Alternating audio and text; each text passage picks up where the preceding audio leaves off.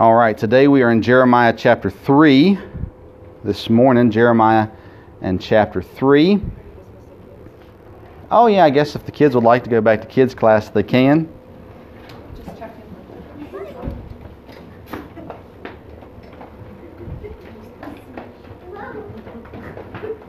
There's one back there. Half your congregation's walking out.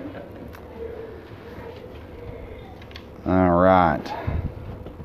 Jeremiah chapter 3. Let's read just a couple of verses as our text, and then we'll look at a few different things. There's, again, a lot in this chapter that we're not going to cover today, but I think we get the main context of it as well. Jeremiah 3, look in verse number 12. It says, "Go and proclaim these words towards the north, and say, 'Return, thou backslidden Israel, saith the Lord, and I will not cause mine anger to fall upon you, for I am merciful, saith the Lord, and I will not keep my anger forever. Only acknowledge thine iniquity, that thou hast transgressed against the Lord thy God, and hast scattered thy ways to the strangers under every green tree, and ye have not obeyed my voice, saith the Lord. Turn, O backslidden children, saith the Lord, for I am married unto you, and I will take you one of a city, and two of a family, and will bring you to Zion.'" So we're going to look at this call to repentance today in Jeremiah chapter 3. Lord, I do pray that you'd help us. I pray that we would receive from your word exactly what you'd have us to receive today. And God, we're so thankful how you've taken care and protected this church. And God, we pray that you would continue to do so. I pray that you'd help us to be what we're supposed to be individually, that we would be what we're supposed to be as a unit, as a church, that we would be what we're supposed to be so that we can effectively accomplish your mission for us and reaching our community and our world with the gospel. Help us today to respond to your word as necessary. Help me to present it clearly and correctly, I pray in Jesus' name. Amen. Here we see this common theme throughout the book of Jeremiah of repentance, of the turn or return or come back, that message that Jeremiah is given from God to give to the children of Israel, to the nation of Israel here. And we know that repent is that word. It's a church word we use a lot. It's a biblical word, but it has the idea of turning completely around, doing a 180. So when we talk about repent, technically the word is sorry or remorseful. That kind of being sorry is the definition in the that book that has definitions, dictionary. And you look at the theme of repentance in the Bible, it is always talking about a turning from and a turning to. So going one direction, turning from that direction, turning to something different in the opposite direction. A complete 180, a complete turnaround here to say. And we see that word repent many times in the Bible. In this passage, we see it in the form of the word return. And we'll look at that here more in just a moment. But the repentance that was necessary here, we looked last week at God saying that, you've done all these things and you've went against me and you've been wicked and all those sorts of things, but I'm still here and I'm still offering you forgiveness and restoration, and that is what God consistently does for us and offers us that forgiveness and restoration that is so necessary for us in our lives. But here I want us to start out by looking, we're basically going to look at two things, and we're going to do this a lot in the book of Jeremiah. We're going to look at the people on whom the message is to, and then we're also going to look at the God who presented the message, who gave the message. And so first we're going to look at the who the message is to, and in that we're going to see two steps of repentance. Two steps of repentance. And the first one we see in verse number 13 is to acknowledge. It says, "Only acknowledge thine iniquity. Only acknowledge thine iniquity, and that thou hast transgressed against the Lord thy God." The first step of repentance is acknowledgement, the understanding, knowing that you've sinned, knowing that you've done wrong. If you're going to repent of something, you're going to have to know why you're repenting of it. You can't turn from something and never go back to it if you don't know why you're turning away from it. It'll happen every time. There are many people that have grown up in church and know that something is wrong, but they don't know why it's wrong. Now, maybe had they listened better, they would. Maybe had the message been presented clearer or correctly, they would. But nonetheless, there are many people who grow up in church and they say, I know I'm not supposed to do this, but the only reason I know why is because someone said you're not supposed to do this. And so what will happen is, as a kid or a teenager or as a young person, they go, I know I'm not supposed to do this, so I'm going to turn from it. I'm not going to do it. But then as they get older and they begin asking the question, well, why am I not supposed to do that? And they say, I don't know. I don't know the reason why. So I guess it's okay. And so they'll go back to it. So repentance, a true repentance, is knowing what I'm doing is wrong. That's the first step of it. Because how can I be sorrowful or remorseful about something that I have no idea why it's wrong? And that's why it's so important we ask the questions. Because I am learning, the older that I get, I am learning the importance of people asking questions, of me asking questions, of my kids asking questions. It's okay to ask questions. As a kid, for a lot of times, I just kind of thought, well, if they say it's right or they say it's wrong, then I'm just supposed to do it, and I don't need to know why. Now, I was not taught that, by the way. That was just what naturally I assumed. And as I assumed that, well, then when I had questions, then I started to have doubts. And instead of asking the questions, I just let the doubts grow. And then finally, I asked one question, and somebody answered me. And I thought, oh, there's actually reasons. There's actually a cause. There's actually an actual purpose, a biblical reason why I'm not supposed to do this. It's not because my pastor didn't like it. It's not because my parents didn't like it. It's because God doesn't like it. And that helps us then do right. That's why we talk about standards. And as a church as a whole, we're a very conservative church. Although some would question that. But nonetheless, we are. We're a very conservative church. And when we're talking about standards, and there are times where people will say, well, this standard is wrong. And if you ask why, they're going to answer you. But then if you listen to their answer and you think about their answer and you look at the Bible about their answer, you go, well, that doesn't seem to match. And so we ask the question again. And they say, they go the same answer, and you say, but what about this? I don't understand. And then you can start to get into some fuzzy things, some opinion as opposed to some Bible. And the Bible teaches us all throughout Scripture. It teaches us principles so that we can build godly standards in our lives. And I believe that there are standards in our lives that we can differ in and still be right with God individually. I believe there are other things that are just black and white in the Bible, or red and white in the Bible, that are clear as day, that God says, I hate this, it's an abomination, it's wrong, it is against me, and because of that, you should not do it, think it, say it, be it, whatever. Those things we cannot argue about. You can try, but at the end of the day, if the Bible clearly states it's wrong, then it's wrong. If the Bible clearly states that it's right, then it's right. And there's just no room for discussion on that. But there is room for explanation. There is room for teaching. There is room for explaining things like that. And when it comes to repentance, though, coming back to the point, we have to acknowledge that what I'm repenting of is wrong.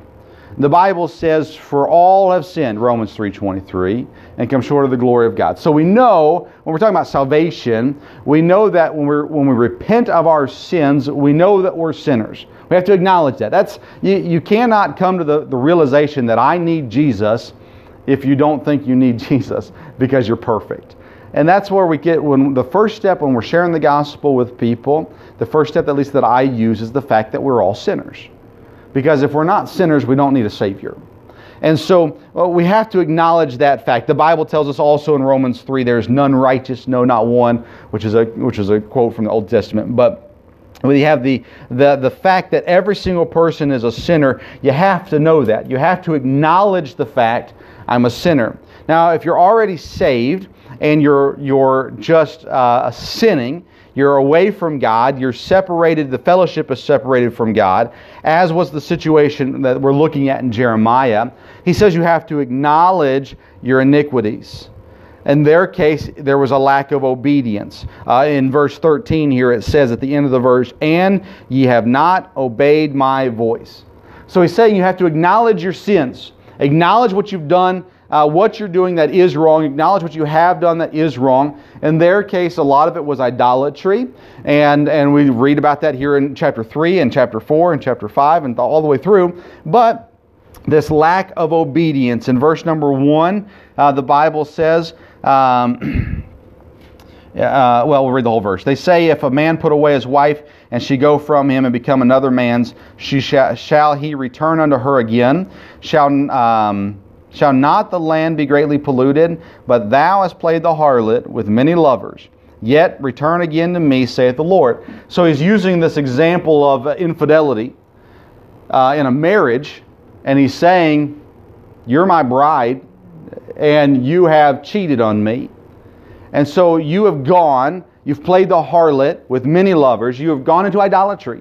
You're worshiping this idol and this god and that god," lowercase g gods, "and you're worshiping all these things. You have abandoned me. You have worshiped idols." And he says in verse 13 as well, "Thou hast scattered thy ways to the strangers under every green tree." It is the spread of idolatry amongst the people. And so he says the first step of repentance is acknowledge your iniquities. Acknowledge that you sinned. Acknowledge that you failed to obey. Acknowledge that you have gone into idolatry and you're no longer worshiping me, the one true God. That's the first step of repentance. In order for me to repent of my sin, I have to acknowledge that I'm sinning.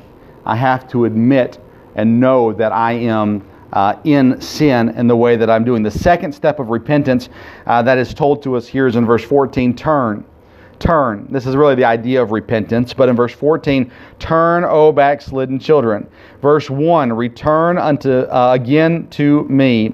Verse number 7, middle of the verse, turn thou unto me. Verse number 12, go and proclaim these words toward the north and say, return, thou backslidden Israel. Verse number 14, turn. Verse number 22, return, ye backslidden children, and I will heal your backslidings. Behold, we come unto thee, thou art the Lord our God. At the end of the day, repentance is a turning, or if you're saved, a return. Revival is the same idea of a reawakening, of a brought back to life. It's a person who was saved and really fell into just complacency, no fire for God, no excitement, no obedience, no whatever. A revival is a reawakening. You've seen in the movies or TV, or hopefully not in real life, but maybe you have, those little paddles that the doctors have on the ambulance or in the hospital, and they rub them together and they say clear, and they hit the person and it poof, shocks them and hopefully brings them back to life, where you have that all right? That's a revival. They've brought them back. For the Christian, a revival is so necessary in our country. Now, it would be great if our nation had revival in the sense that at one time, many years ago, our nation as a majority seemed to love God, and that was a long time ago. So a revival, bringing us back to that point, sure, that'd be great, but ultimately revival is going to happen most often within the Christian, bringing back to life. And repentance can be done by someone who is lost and repenting of their sins, but it's also done by the Christian who does wrong and needs to return to doing right, who is going this direction that is wrong and evil and wicked or against God, and now needs to go this direction. So you guys represent evil. And no, I'm just kidding. You're going this way and it's evil, wicked, and wrong. You go this way and it's right. Whatever direction you want to look at it. A return, a turning, a comeback. And that's it. It's that simple when it comes to repentance, when it comes to acknowledging that I'm wrong and turning to what is right, going to what it is. And some people will say, well, really, is it that simple? In 2 Kings, we read a story in chapter 5 of Naaman. Naaman had leprosy, and he comes to Elisha's house to be healed. He hears about the prophet Elisha, and he travels, and he comes, and Elisha tells Naaman, you go into the river, Jordan River, you dip 7 times, and you'll be healed. Now, if I had leprosy and I was told this is all you have to do to be healed, I would be pretty excited. Naaman was angry. And he says, why in the world do I have to go to the dirty Jordan River and dip 7 times? Aren't there nicer rivers? Aren't there better places to go that I could go? And why in the world? And he was mad that Elisha said, go to the Jordan River and dip 7 times. His servants wisely said to him in 2 Kings 5 and verse number 13, they said, my father, if the prophet had bid thee do some great thing, wouldest thou not have done it? So they come to him, excuse me, they come to him and they say, Naaman, sir, had he told you to do some amazing feat, wouldn't you have done it? Ultimately, Naaman understands. They have the conversation and they say, just go to the Jordan River and dip 7 times. Don't you want to be healed? You see, a lot of times we read the Bible and we think about the sin in our life, and we hear God say this acknowledgement of sin, this request forgiveness. As 1 John says, if you confess your sins, that He is faithful and just to forgive us our sins. 1 John's written to Christians. And we go, well, you know, for the things that I've done, it just seems too simple. It just seems too simple. Well, what do you want it to be? Do you want to have to go out and wear sackcloth and put ashes on your head? I mean, I guess you can do that if you want to. But God says, just return. Acknowledge that what you're doing is wrong. Turn from it and do right. Too often times we want to be spiritual instead of obedient. And by that I mean we want this big prayer or this activity or this service or whatever, when the reality is, when it comes to repentance, it's wherever you are, the time that you're convicted, and just saying, God, I know what I'm doing is wrong, and I need your help, but I'm going to turn from it. I'm going to go down to exactly what you want me to do. We don't have to... I know for me personally, in times that I have come to the conclusion that what I was doing was wrong and I needed to do right again, it didn't happen in a church service. It sometimes happened in a car, driving. Sometimes happened at work. Sometimes happened at home at night when I was laying in bed. It's not to say that it hasn't happened in a service time, but sometimes we think, well, there has to be this great movement. There has to be this powerful sermon and people crying and weeping and on their knees at the front of the church praying and all this massive groups of people doing it all at one time. No, when it comes to your repentance, to your getting right with God, it is as simple as saying, God, I know what I'm doing is wrong. And I know that you want me to do right. I'm going to turn from the wrong. I'm going to go to the right. And God, I need your help to do it. God, forgive me of my sins and help me now to walk again the way that you want me to walk. 2 steps of repentance are simple. It's acknowledgement and it's turning. It's the returning to what God would have for us. And then let's look at the result of the repentance. So we look at the message that's being given to the people. The people are idolatrous. The people are living openly in sin.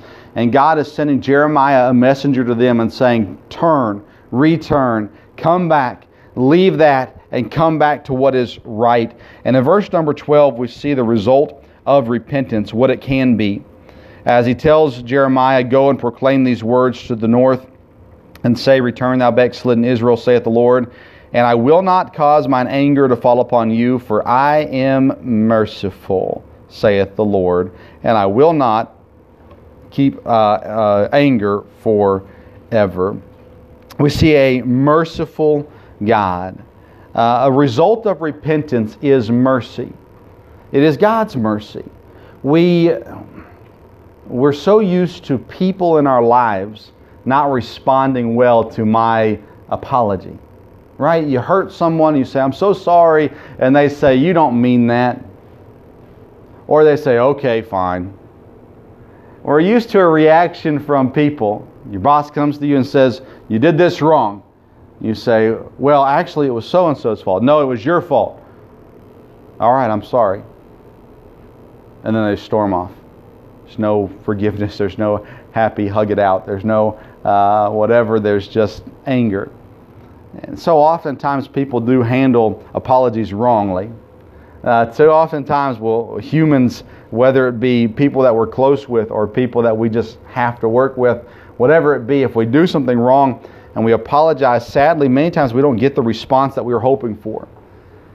It's like when a boy says to a girl, a man says to a woman, I love you. They expect to hear I love you back. Katie kept the door open because she's wondering what I'm going to say.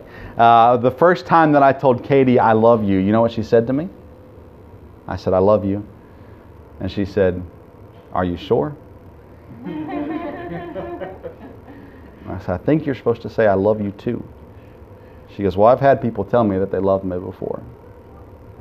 How do you know that you love me?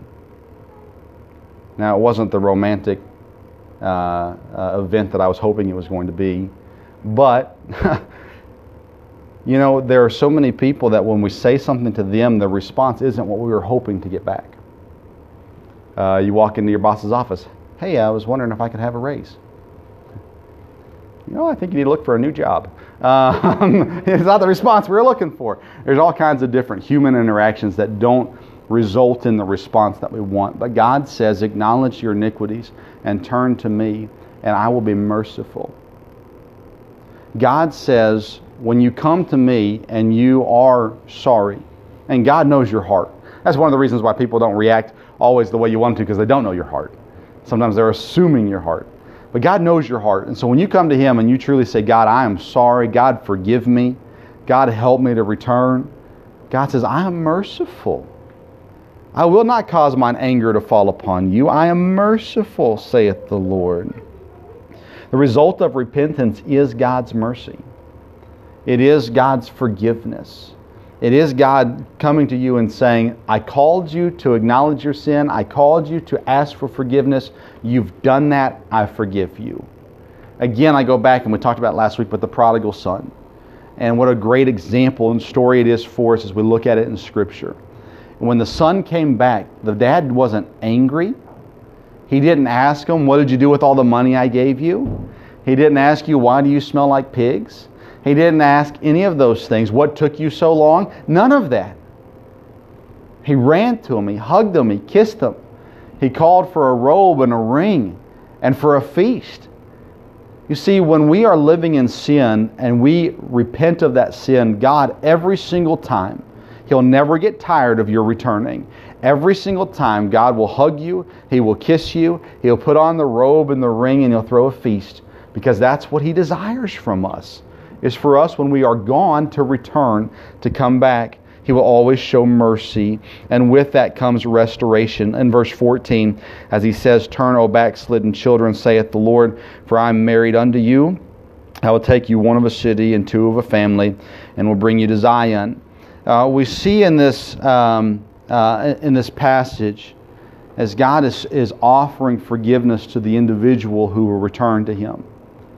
In these tribes here of Israel, there were families, and there was these, you know, 2 to 4 families maybe in a tribe, and some, you know, different connections and different things there. And it wasn't that the whole. He wanted everyone to return, but at the end of the day, it's if you turn and that person doesn't turn, I'm welcoming you back because you did. I'm restoring you. You know, as a nation, we would love for America to turn to God. But God says, if you'll return to me, I will restore you. And that's why we don't have to worry about other people as far as other Christians and other churches and what they do and how they do it. Right? Because if they're going the wrong direction and they return to God, God will accept them back. God doesn't say, well, okay, Bible Pathway, you did right, but this other church in Lexington did wrong, so nope, sorry, Lexington's out. That's not how it works. God says, you obey, you return, you acknowledge, and I will have mercy on you. Verse 15 says, and I will give you pastors according to mine heart, which shall feed you with knowledge and understanding. Now, that's not pastors and the way that we use the term pastor today, but there is similarities in it. Shepherds, guidance, leaders that will help according to mine heart and will feed you with knowledge and understanding. When you come back to me, I will give you everything that you need to grow and to learn and to be faithful and to be bold and to be obedient. I'm going to place things in your life that are going to help you, people in your life that are going to help you. God gives churches. This is important because there will be people who ask you, why should I go to church? Part of the reason of church, and a big part of the reason for church, is to help Christians learn and grow in their walk with Christ. The edification of the believers, the maturing of the believers, learning from it, things that you're going to get that if you're not in church, you're not going to get. You can read the Bible on your own, and you should. You can pray on your own, and you should. But God says, don't forsake the assembling of ourselves together. And the reason why that is because the church has been established by God for the purpose of teaching, training, growing, edifying, encouraging believers. And with that also sending out believers to go into all the world and preach the gospel to every creature. In Jeremiah 3, we see this again. This, for me, in the book of Jeremiah, I see patience in God. You'll see Jeremiah is known as the weeping prophet. He has a great burden for his people, and that's important. But I watch as God is giving these warnings and these promises, these, you've done wrong, you've abandoned me, you've disappointed me, you've made me righteously angry towards you because of your sin, but I will be merciful if you return. I will be merciful if you return. And so many people today are being offered mercy, and yet they still refuse to return. And you'll see that's exactly what these people did. The large number of them rejected God still. In verse 22, return ye backslidden children, I will heal your backslidings. There are people who teach that Christians can't backslide. I don't agree with that teaching, but they say that if a Christian's living in sin, then they were never saved to begin with, or they've lost their salvation, one of the two. We believe, well, and we believe it because the Bible teaches it, you can't lose your salvation. Once you're saved, God holds you tight, and you cannot lose that salvation. But God here says, if you'll return, hey, backslidden children, if you'll return, I'll heal your backsliding. There is forgiveness, there is mercy, there is restoration that you will not find anywhere in the world but with God and with God alone. We have to make sure that we're not making the same mistakes that Israel made, and we have to make sure that we are following God. It says in verse 23, truly in vain is salvation hoped for from the hills and from the multitude of the mountains. Truly the Lord our God is the salvation of Israel. There is vain hopings and salvation from idols, from other armies, from protection from other things, but truly the Lord our God is the salvation. We talked about it last week. God's the only hope that we have. And we can look at it from salvation, talking about eternity. We can talk about it from salvation from chaos of this world. However you want to look at it, God is truly our salvation. And so acknowledge and turn or return to God and see the result of your repentance. One of mercy, one of forgiveness, and one of restoration. God, I pray for your help. Lord, I know it can be difficult right now as far as having the right attitude and the right spirit, as there is so much negative going on in our world right now and in our country right now. God, I pray that you'd help us if we are today not living the way you want us to live. God, I pray that we would acknowledge it, and I pray that we would return to what you want us to be. God, forgive us. God, heal us. God, help us. We desperately need it. God, help us to present the message of your word, the gospel, clearly to our community, to our friends, to our families, to our neighbors, to perfect strangers. God, I pray that you would help us to be exactly what you want us to be, so that we can see the results of your forgiveness, the results of your power, and Lord, that we would again follow you. Help our church, protect it, guide it, And Lord, use us to impact people for you. We pray in Jesus' name. Amen. All right.